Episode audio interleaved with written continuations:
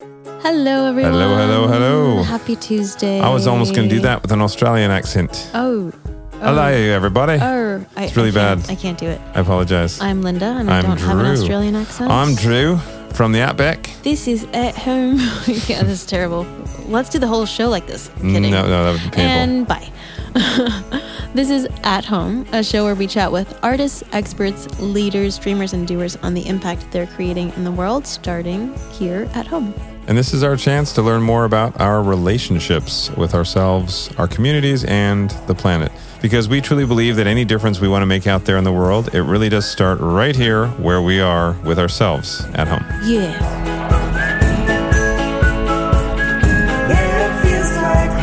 With food. Always with food. Guys, food is our life. Pizza. Food is life. Pizza is life. I had pizza for breakfast today. I had pizza for breakfast and dinner. Cold, spicy, yeah, homemade. You know what? You know how they talk about who are they? You and me? You know, the gods. They talk about bookending your days with rituals and things that keep you in check. For us, that's pizza. Maybe we should have some for a midnight snack tonight. But all food. I already brushed. I will admit, though, I love pizza, but sometimes I do feel a little heavy afterwards. So it is so interesting to me, the magic of food and how it affects your body. It affects your mood, your energy, everything. You know that feeling when you eat something really good and you want to jump up and down like a baby in a Jolly Jumper? Mm-hmm. That's how I feel when I eat really good food. Yesterday, I ordered food. I ordered takeout. And when I was ordering, I was like, oh, this looks so like bland and healthy and blah. Maybe I'll add like real thick garlic toast to it. And like I was really ready to supplement with a slice of pizza because I was like, hey, I want to eat healthy, but I wanted to add a side of pizza. Anyway, the salad we got was so good. It was delicious. I don't know what made it so amazing, but I literally inhaled it. It was the secret sauce, whatever it was. But actually, I'm not a saucy kind of guy. I just like food. There wasn't that much sauce in it. No, there wasn't in that. No, I just like the raw food. I mean, a little balsamic or something, but I just love the raw taste of whatever it is that I'm oh my gosh. So the other night, we were having dinner and Drew, there was a bowl of just plain spinach. We hadn't even like made it into like a salad yet. But there are a couple of other things on the table that were sort of really delicious dishes. And somehow the spinach already ended up on your plate, like without it. Yeah, we were still making the salad. And she was like, oh, this spinach, it's so good. Pass me that spinach again. That was so delicious. When I was like, oh, guys, this is delicious. This is the best spinach. They thought I was asking for the other dishes, but no, I just wanted the spinach. Just the nothing plain on it. Old spinach. And we have on our Popeye. Our lettuce farm, our Lettuce Grow farm stand, we have so many delicious, the sugar snap peas. Oh my gosh, I could live on those. I want to sleep on a pillow of those and just nibble while I sleep. We're not just rambling on about food for no reason. Even though Linda would. Yeah, we do that all the time. But today we have an amazing chef on the show, Chef Kwame Onwuachi. So Kwame is a James Beard award-winning chef, and that's the food industry's highest honor, amazing award to win. He was a contestant on season 13 of Top Chef, and he has an amazing book if you want to check it out, Notes from a Young Black Chef. And we'll include that link in our show notes. All right, the list goes on because he has accomplished so much. He was named one of the top new chefs in 2019. Well, 2019 was a big year for him by Food and Wine magazine. And most recently, like just a few days ago, he has joined Food and Wine in a new role as executive producer. Well, I'll be honest, I'm most excited to have him on At Home because I want him to slip us some of his famous recipes, give me some pointers for a presentation. I really need that. I mean, your food tastes good. Thank you. It doesn't get any brownie points for looking good, but I mean, it's all going in the same place anyway. Well, there's lots that Kwame can help me with. And I also like that he talks about the impact of representation and the moment he felt seen. And how food brings us all to the table, and from there, conversations can be had. His journey, his entire outlook from growing up in the Bronx to becoming this award-winning chef, it all illustrates how one can truly transform their life.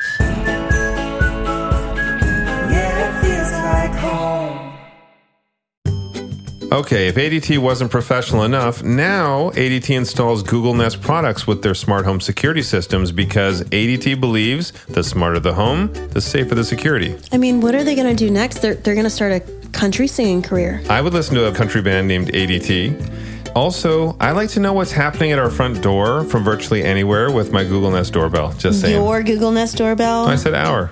He said...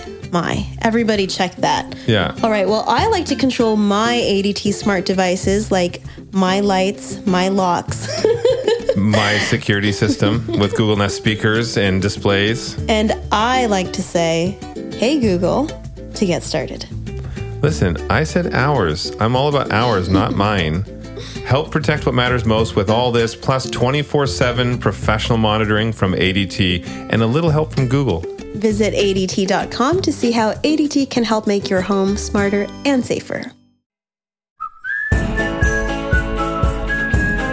Let's get into our chat with Kwame Onwuachi to hear how it all started. It all started in the Bronx. My mom had a catering company that she operated out of the Bronx, out of our apartment in the Bronx.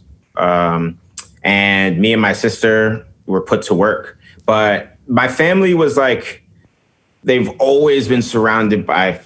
Like food was the constant in my family on both sides, on my father's side and my mother's side.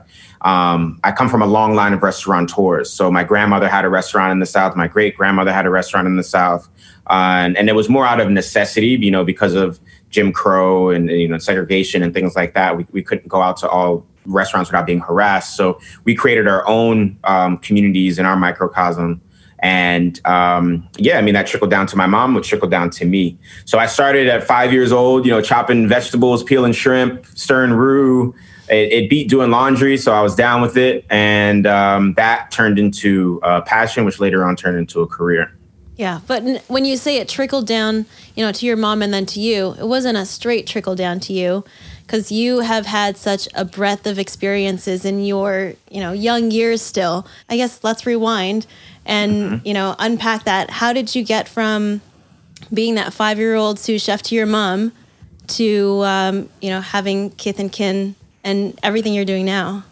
Like, you know, it was that's a great point. It was a journey. And I had to pick up small pieces along the way in order to reach where I'm at today. You know, I needed ambition. I needed determination. I needed passion. I needed creativity. And all those things don't come at once. Mm-hmm. But I think it was my journey, and the journey is the reward for me. You know, like when I was 10 years old, my mother sent me to Nigeria. She told me I was going on a 2-week vacation, and that was not the truth at all. It was actually a punishment. It was to teach me what I, you know, have to appreciate here in America. But I was there for 2 years, and in those 2 years, I learned to really appreciate food in general and in its basic form. You know, we had to cultivate our own vegetables. We had to raise our own livestock. So I learned to really appreciate the ingredients a lot. And that was something that I took up along the way.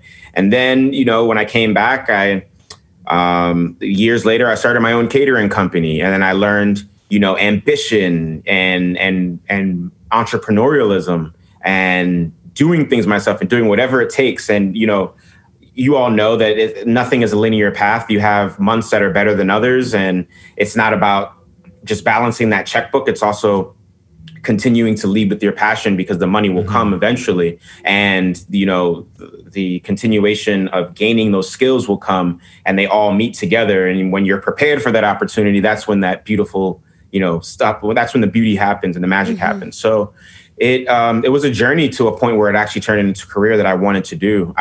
I'll be honest, you know, seeing my mother growing up and struggling, I never thought of cooking as a career that I wanted to take. But luckily for me, she wanted to see me do better than herself. So she guided me in the ways that she wished she would have been guided, you know, pushing me to go to the CIA, making sure that I stuck in the restaurant industry for a little bit until I, you know, got the basic knowledge. Until I was able to do the things on my own, I had that solid foundation because of her.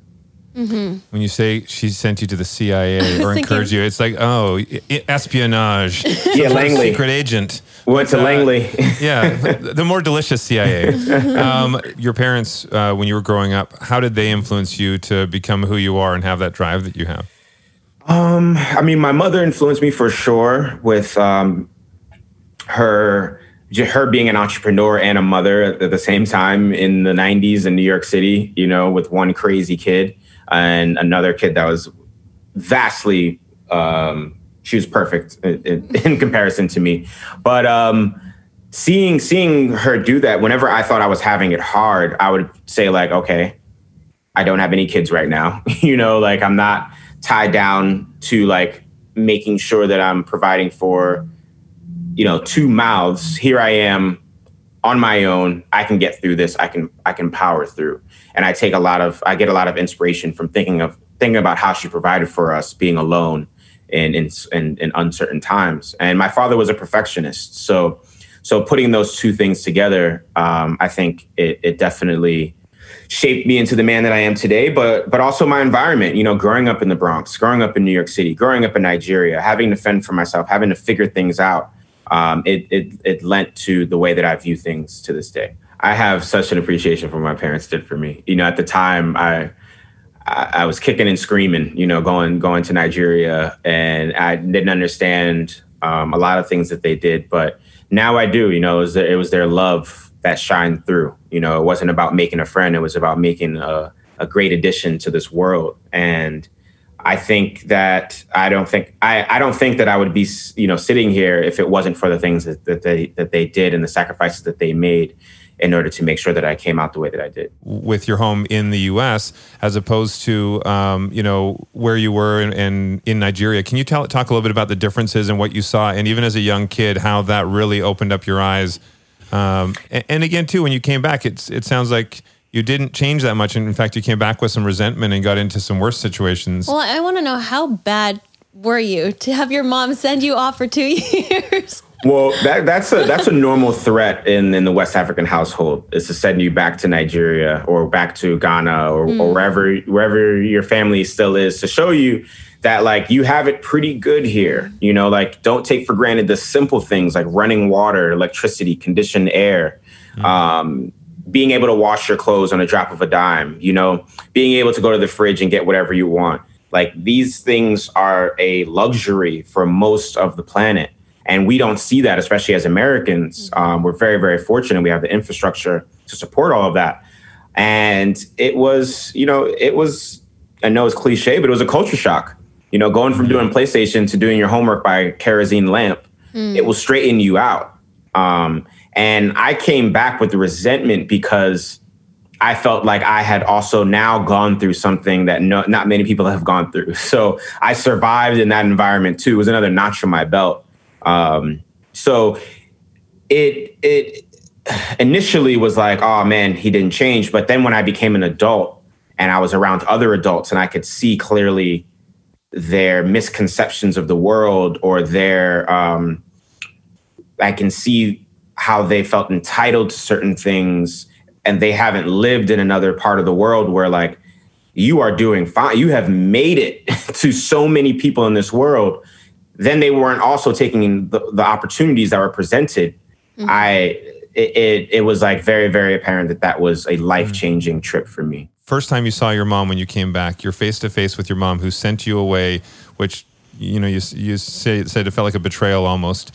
What was your interaction with her? And at that point, knowing that she is a chef and this is sort of your family has this line of chefs, is that at that point where you like, I don't want to have anything to do with you. You betrayed me. I don't want to have to do anything with the family food industry. I want to go do my own thing. What was your reaction? No, I was excited to see her. I was 12 years old, so I was just excited to see my mom. You know, I understood why she did it. I was not oblivious to the point that I was a bad kid. So I understood that I was, you know, I was always in trouble. I was always, you know, in the principal's office getting suspicious. So like I understood why I was out there. I didn't like it, but I understood why. Mm-hmm. And that's not it. I mean, I don't know any 12-year-old that knows exactly what they want to do in their life. Mm-hmm. So it was more like that's still, it's fun to do, but I never saw myself becoming a chef. I always had a very, very keen interest in it. But it wasn't until like I became an adult, you know, at 19, 20 years old, I was on my own and had to make money for myself. And I was like, well, I know how to cook. So I went into that job force. But then when you came back, you do talk about going you know, reverting back to your old ways. Was it after this, because you were still very young at that point, was it after this you got involved in a gang? Yeah. Well, I was also a product of my environment. You know, my environment lended itself to that, you know, growing up in the South Bronx, and also trying to make it in that environment as well, you know, trying to assimilate and push through. I didn't see were you just selling a fairy tale ending. I was selling weed and other things as well, but my main thing was weed. But I didn't see a fairy tale ending. I didn't know anybody that had any success stories doing this. Yeah. So I didn't see it as really obtaining a job skill. You know, I wasn't cultivating the weed. I was just purchasing from one person and selling. So it was teaching me business for sure, and business management in a sense. But I was getting sucked into something that it wasn't me. It wasn't who I really was. And it wasn't really until I removed myself from my environment. You know, I moved. My mother got a job in Louisiana as an executive chef. And when I graduated, when I was in college, I dropped out of college. I went down there because I was like, I need to get away from everybody to find out who I am. And that definitely helped shape me as well, and put me on a more linear path. So with that journey to you and following your passion, I mean, it's amazing how you created opportunity for yourself as well, and you had the support of your mom and your family to go to culinary school, but also seeing, you know, some kid making money with candy on the train, and you're like, I can do that. And then the next day you're doing that and you're making 20 grand in no time. I was trying to do the math. I'm not great at math. How do you make 20K selling candy? You do 8-hour shifts. You don't just do little stints. You go in there and you work. I saw how much they were making in that small period of time, and I saw they only did a couple hours. So I quit my job and I did that full time. And I was able to save up a lot of money, and I diversified my offerings. So I had gum, I had nuts, I had Nutri-Grain bars, I had Teddy Grahams, I had candy. If I walked past you, there was something you were craving that I had. Yeah, and so how did that work? Did you have to get some sort of a permit to do that, or you were just sort of like, hey, under the jacket, like, you want some Nutri-Grain? I got some. It was like I had a big trench coat, and it was all like all stuck to it. No, there's no permit. It's actually a crime. But most police officers don't really pay attention to that. There's like bigger things to worry about. Yeah, but I did have to watch out for them. If I saw a police officer on the train, I would just get off the train. Yeah, it feels like home. ADT now professionally installs Google Nest products with their smart home security systems, because ADT believes the smarter the home, the safer the security. Help protect what matters most with 24/7 professional monitoring from ADT and a little help from Google. You said that very professionally. I try. Visit ADT.com to see how ADT can help you make your home smarter and safer.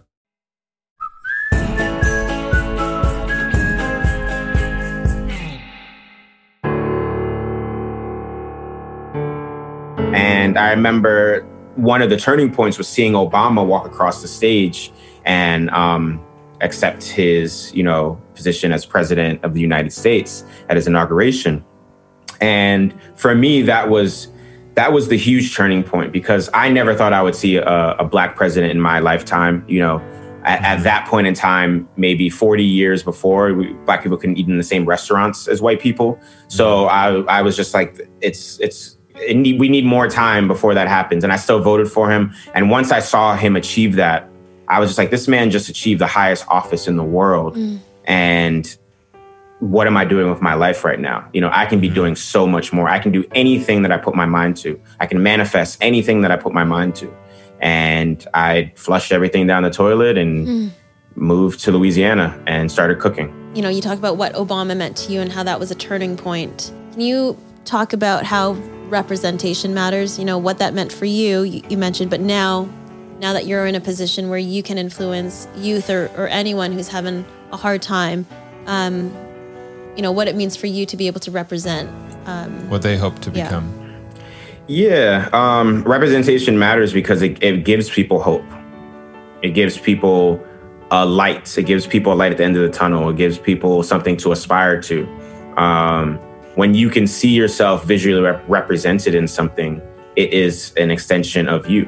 So it just with that, sentence, I think it sums up that, like, how important it is to see yourself reflected in the media, see yourself reflected in literature, see yourself reflected in anything, so that you know that it's achievable. And with the absence of that, it makes it seem like you are going to be the first.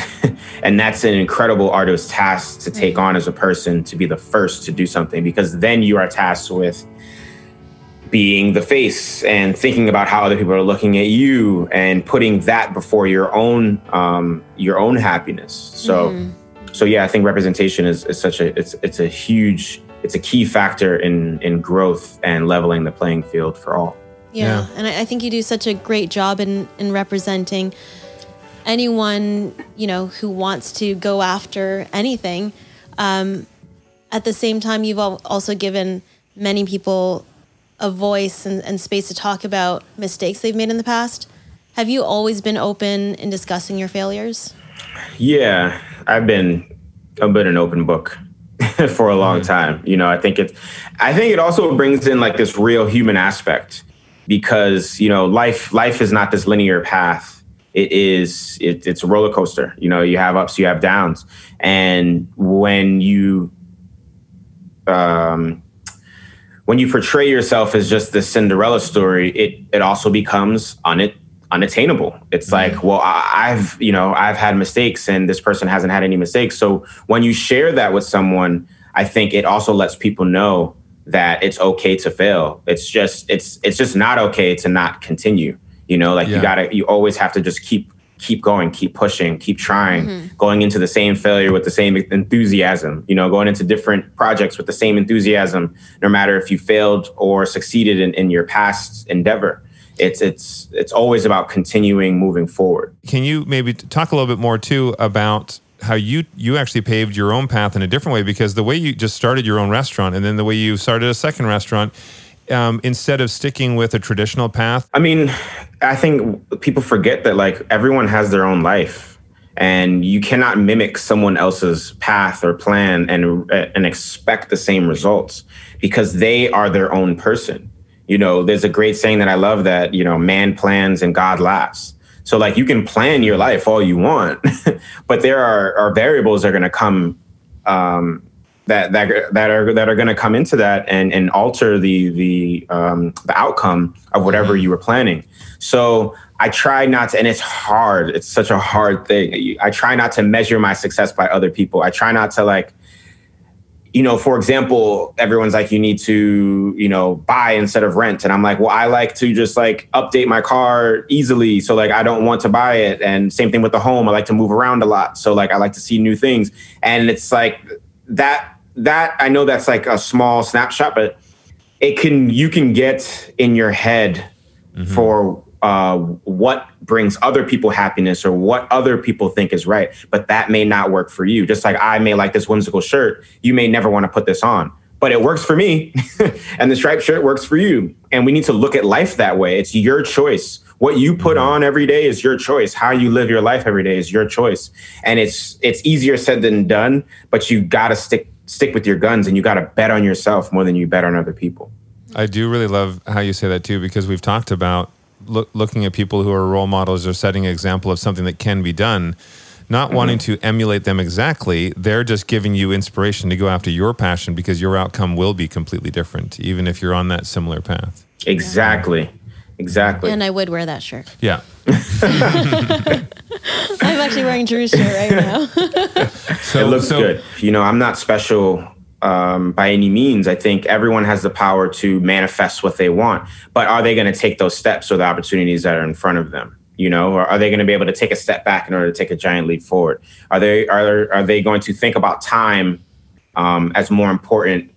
Are they going to think that time is more important than their goals, because time is something that's been made up, right? It's not really, it's something that's used as a measurement, but as long as you achieve what you're doing, you're in the right direction. So for me, it's always like, I'm just trying to do better than I was doing yesterday. I'm trying to do just a little bit better than I was doing yesterday. And then when you look back, then it's like, oh, wow, I didn't know I can go that far in 10 years. I didn't know I can go that far in 1 year. But it's always about trying to like do a little bit better. and seizing those opportunities. Sometimes you're ready for them, sometimes you're not, but they've been presented to you. And are you going to like boss up and figure it out as you go, or are you going to pass on it because you feel you're not ready? Obviously, something thought you were ready to present that opportunity to you, and it's important to take that. And that's all that I do. I just take these opportunities and I take them extremely serious. With your mom being an executive chef herself, and you know, you've had several chefs in the family. So what's your family's outlook now that you've had this great success in the road that you've taken? What's your mom has got to be proud of you.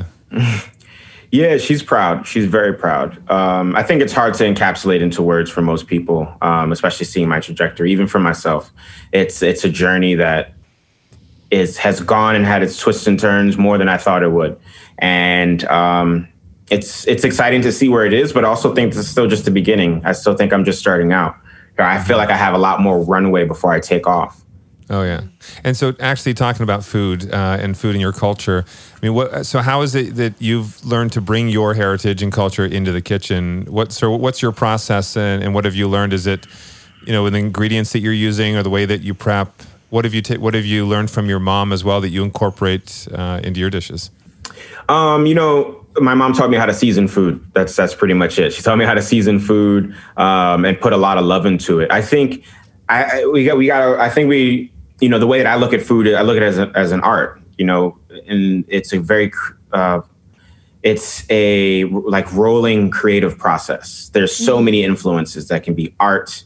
It can be the room service that I have one time at a hotel. It can be traveling. It can be a movie. It can be, you know, a photograph. There's so many things that can influence the way that I outpour my creativity. So I try to just be a sponge and just take everything in. Can you let us in on, in your mind, what are some mental practices or rituals that, you know, go through your head whenever you're about to prep a meal?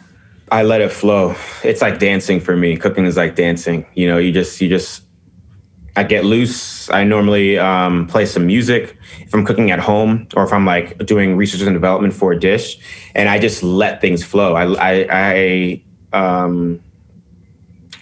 you know, when like a writer is just like, they just write everything that they're thinking. It's the same thing I think about food. You know, I'll try everything out. Everything that I'm thinking, I'll try it out. Before I say, no, this isn't going to work, I'll try it first. And that's my creative process. So you can actually taste it. That creativity, you can taste it when it's done. And you mentioned that you wanted to create a restaurant that represents America in every way. Can you talk a little bit about that? Yeah, I mean, a lot of the restaurant industry in the high-end restaurant industry, it doesn't reflect America. Even, you know, the patrons, they all look the same. There may be a couple people of color dotted in within that. The people working in the restaurant, a lot of people of color aren't working at these high-end restaurants, and they aren't given the same opportunities. And I want a restaurant that reflects America. I want a restaurant that, like, everyone can go to celebrate their culture while celebrating a special experience. You know, celebrate their culture while celebrating a special occasion. And that's the kind of restaurant that I want to open up. So from the people that are working there, pouring their heart and soul into these dishes, to the dishes themselves, everything will have more of that sort of colorful beauty of everyone who's a part of America. Mm-hmm. Absolutely. There's great food everywhere, and it all needs to be celebrated. So what we figured we would do, though, with you is now we have a couple of sort of like speed round questions we want to ask you. Let's do it. If you're ready. Do you need to stretch first? I'm always ready. When you stay ready, you don't got to get ready. There we go. All right, so here we go. Favorite recipe of yours? Favorite recipe of mine is brown stew chicken. Favorite recipe from someone else? My mother's gumbo. Favorite go-to meal, or does it always change? Favorite go-to meal is chicken wings and pork fried rice from the Chinese restaurant. Oh, nice. Most vivid food memory is eating curried goat and roti from my Trinidadian grandfather when I was like 2 years old. It's like this thin flatbread and like curried goat and potatoes, and he put it in my mouth, and it was like fireworks went off. It was crazy. Oh, my gosh. Favorite restaurant? Favorite restaurant is... Asian American too, in Washington, D.C. It's a Chinese takeout restaurant that I love to get my chicken wings and pork fried rice from. Hey, we're going to try it next time in D.C. There we go. We'll try and my mumbo sauce on the side. Mumbo. Very good. Sauce. Nice. All right. What meal or food experience made you fall in love with food? I would say probably making shrimp etouffee with my mom. It was like... When I first ate it, I didn't understand the texture, how velvety the sauce was, you know, how perfectly cooked the shrimp were, all the layers of flavor that was in there. And then we made it step by step. And I was like, okay, food is a contender for what I'm doing for the rest of my life, for sure. Nice. How old were you? Like 9 years old, something like that. Oh. So this one might be the same as what you just answered, but your absolute favorite meal growing up. It's honestly between, Fisherman's Pie. My mother used to make that for me on my birthday. It's like a seafood version of shepherd's pie. And it has like salmon, lobster, crawfish, shrimp, a nice bechamel sauce, like garlic whipped potatoes. Oh. And then it's like brulee. And she used to make it for me on my birthday every year. That's how you know you come from a food family. You get pie for your birthday. I would get a pumpkin pie. Every Thanksgiving, I get my own pumpkin pie. That was the one treat I would get. All right, I got a few more. Biggest recipe fail?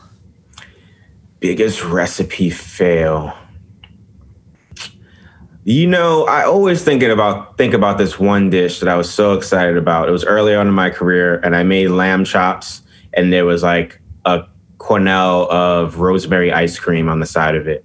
And it was absolutely gross. I kind of want to like redo it again, but I was just like, when it didn't taste good, I was just like, I should not do. I'm not worthy of continuing. And I was that hard on myself. And I remember my mom being like, "It's one dish, just like get over it." But yeah, that one. Well, if you want to make it again, we volunteer. Yeah, we'll taste it. Okay. Yeah, we'll definitely taste it. What's the most fun experience that you've ever had in the kitchen? Most fun experience I've had in the kitchen was probably doing the gold party for Jay-Z and Beyonce last year. Cool. They do this party for the Oscars every year. So I was able to cook for it, and that was like really fun. That is so cool. That's amazing. Yeah. Well, I mean, it's been a pleasure talking to you, and thank you for being so open and honest about your struggles and your roadblocks along the way that you've just driven through with passion. And there are so many people that we know you're inspiring. Thank you. In this world. I appreciate for that. And we can't wait to welcome you to LA. Yeah. I'll be there in a couple of days. Y'all have to come over for dinner. Done. We can't wait to see your sleeve. That's going to be so cool. That's going to be sick. What are you doing? I'm doing 2 recipes. One is egusi soup. It's a Nigerian dish, so it's like all the different ingredients, and then they usually make fufu, which is what we eat our stews with. It's like a cassava that's like pounded in this giant mortar and pestle. So I'm gonna have this lady pounding it, and then on the other side, I'm gonna get gumbo ingredients. With like gumbo, a pot of gumbo over like a fire, and then I have like a train because I sold candy on the subway, and then some other shit. But that is the most delicious sounding tattoo I've ever heard of. I'll show you mine. You show me yours. Do y'all have any tattoos? No, I don't. I'm terrified of needles, so I could never. You gotta get it. Can't make up my mind. Yeah, I think I've thought about it over the years. My brothers and I have thought about it, when we were younger too. We wanted to get something that was sort of talking about brotherhood and speaking about our bond. But, maybe one day. If I got a food tattoo, I just thought of this. It would be durian. Oh, you love durian? I love durian. I don't love her breath after durian. But I think durian is vile. I knew you were going to say that. Oh, my God. I try it every time, too. Every time. I'm like, all right, this is the time. I'm going to get through this. And I usually gag, unfortunately. It has the kick afterwards. And it smells terrible all the time. And then it gives you this kick. And she always brings it up. Funky. But this is what Linda does. Okay. I'm squirming thinking about it. Like Linda says, because her mom has all these ancient Chinese recipes that, are great for healing and everything else. And they're delicious. But Linda will always bring back. And I'll be like, man, I'm a little low energy today. And she's like, you probably need durian. No. I'll be like, my back's sort of aching a little bit. You probably need durian. No, you need Advil. Yeah, exactly. There are things for this. There are things. I'm okay with it because there's more for me in the end. Linda, where's your family from? From Vietnam. We're Chinese. Oh, that's where I had Vietnam. It. Oh, really? I've never been. I still have not been to Vietnam. Oh my God. I went by myself to Vietnam and I rented a motorcycle and drove through the countryside. Oh, cool. And I went to the the Mekong Delta. Yeah. And to the floating markets and slept in the jungle. It was it's a great experience. But the best part about Vietnam, the durian. There's there's fruit smoothie shacks. Yep. And they just have fresh jackfruit and mango and watermelon and passion fruit, and you just pick what fruit you want and they make you a blended fresh smoothie there, and it's so refreshing. Amazing. We look forward to going. Once we get back to travel and seeing people, we're gonna do a trip. And Linda's mom is gonna come with us too, and hopefully your dad, and they'll kind of show us where they lived in their villages and stuff. And eat all the food. Beautiful. Yeah. Yeah. So, get beef and lalut leaves. Beef and lalut is the best. Lalut. Beef and lalut. All right. We will make a note. I'm gonna ask my mom about that. I think it's time for a cooking challenge. We are willing to potentially embarrass ourselves by trying to recreate one of your dishes. So can you send us one of your favorite recipes? Okay. So do you want a novice, an intermediate, or an expert level dish? I'm always up for a challenge. Let's do the challenge. All right. I'm gonna have y'all make a vegan dish for me. Ooh. It's called Mushroom Forest, and it is an array of mushrooms made in different ways and textures and pickles. And there's a msemen, a Moroccan flatbread on the side that you eat it with. I have my team send you the recipe, and we'll do that. Challenge accepted, and you're going to want to. You have 2 new sous chefs. Once you see what we come up with, you're going to love it. All right. Thanks so much again. We'll talk to you again soon, Kwame. Okay. Yeah. Thank you. Good luck with the move. All the best. Appreciate it. All right, safe travels. Bye, man. Ciao. I am so happy that Kwame shared his recipe. Mm-hmm. And the recipe he shared is the most magical name, or it has the most magical name. Mushroom Forest. Mushroom Forest. It was actually a very popular dish at his restaurant, Kith and Kin. And we will attempt to make this, so be sure to check out our YouTube channel. Challenge accepted. Thanks to Kwame for joining us. I really love how he brings diverse voices to the table, and he opens up conversations through our shared love of food. Mm-hmm.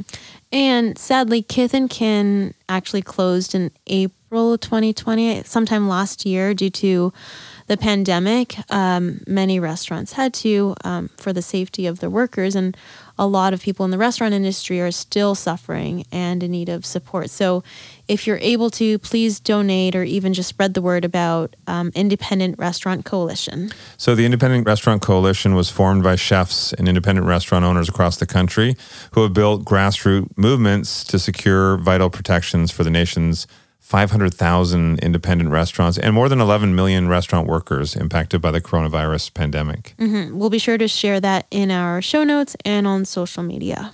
Thanks to everyone for listening, and thanks to all of our at-home homies, our team, Brandon Angelino, Annalie Bell, Hannah Fan, Courtney Iwanis, Wes Friend, Chris Cobain, Jessica Bryant Harvey, and Nicole Schachter.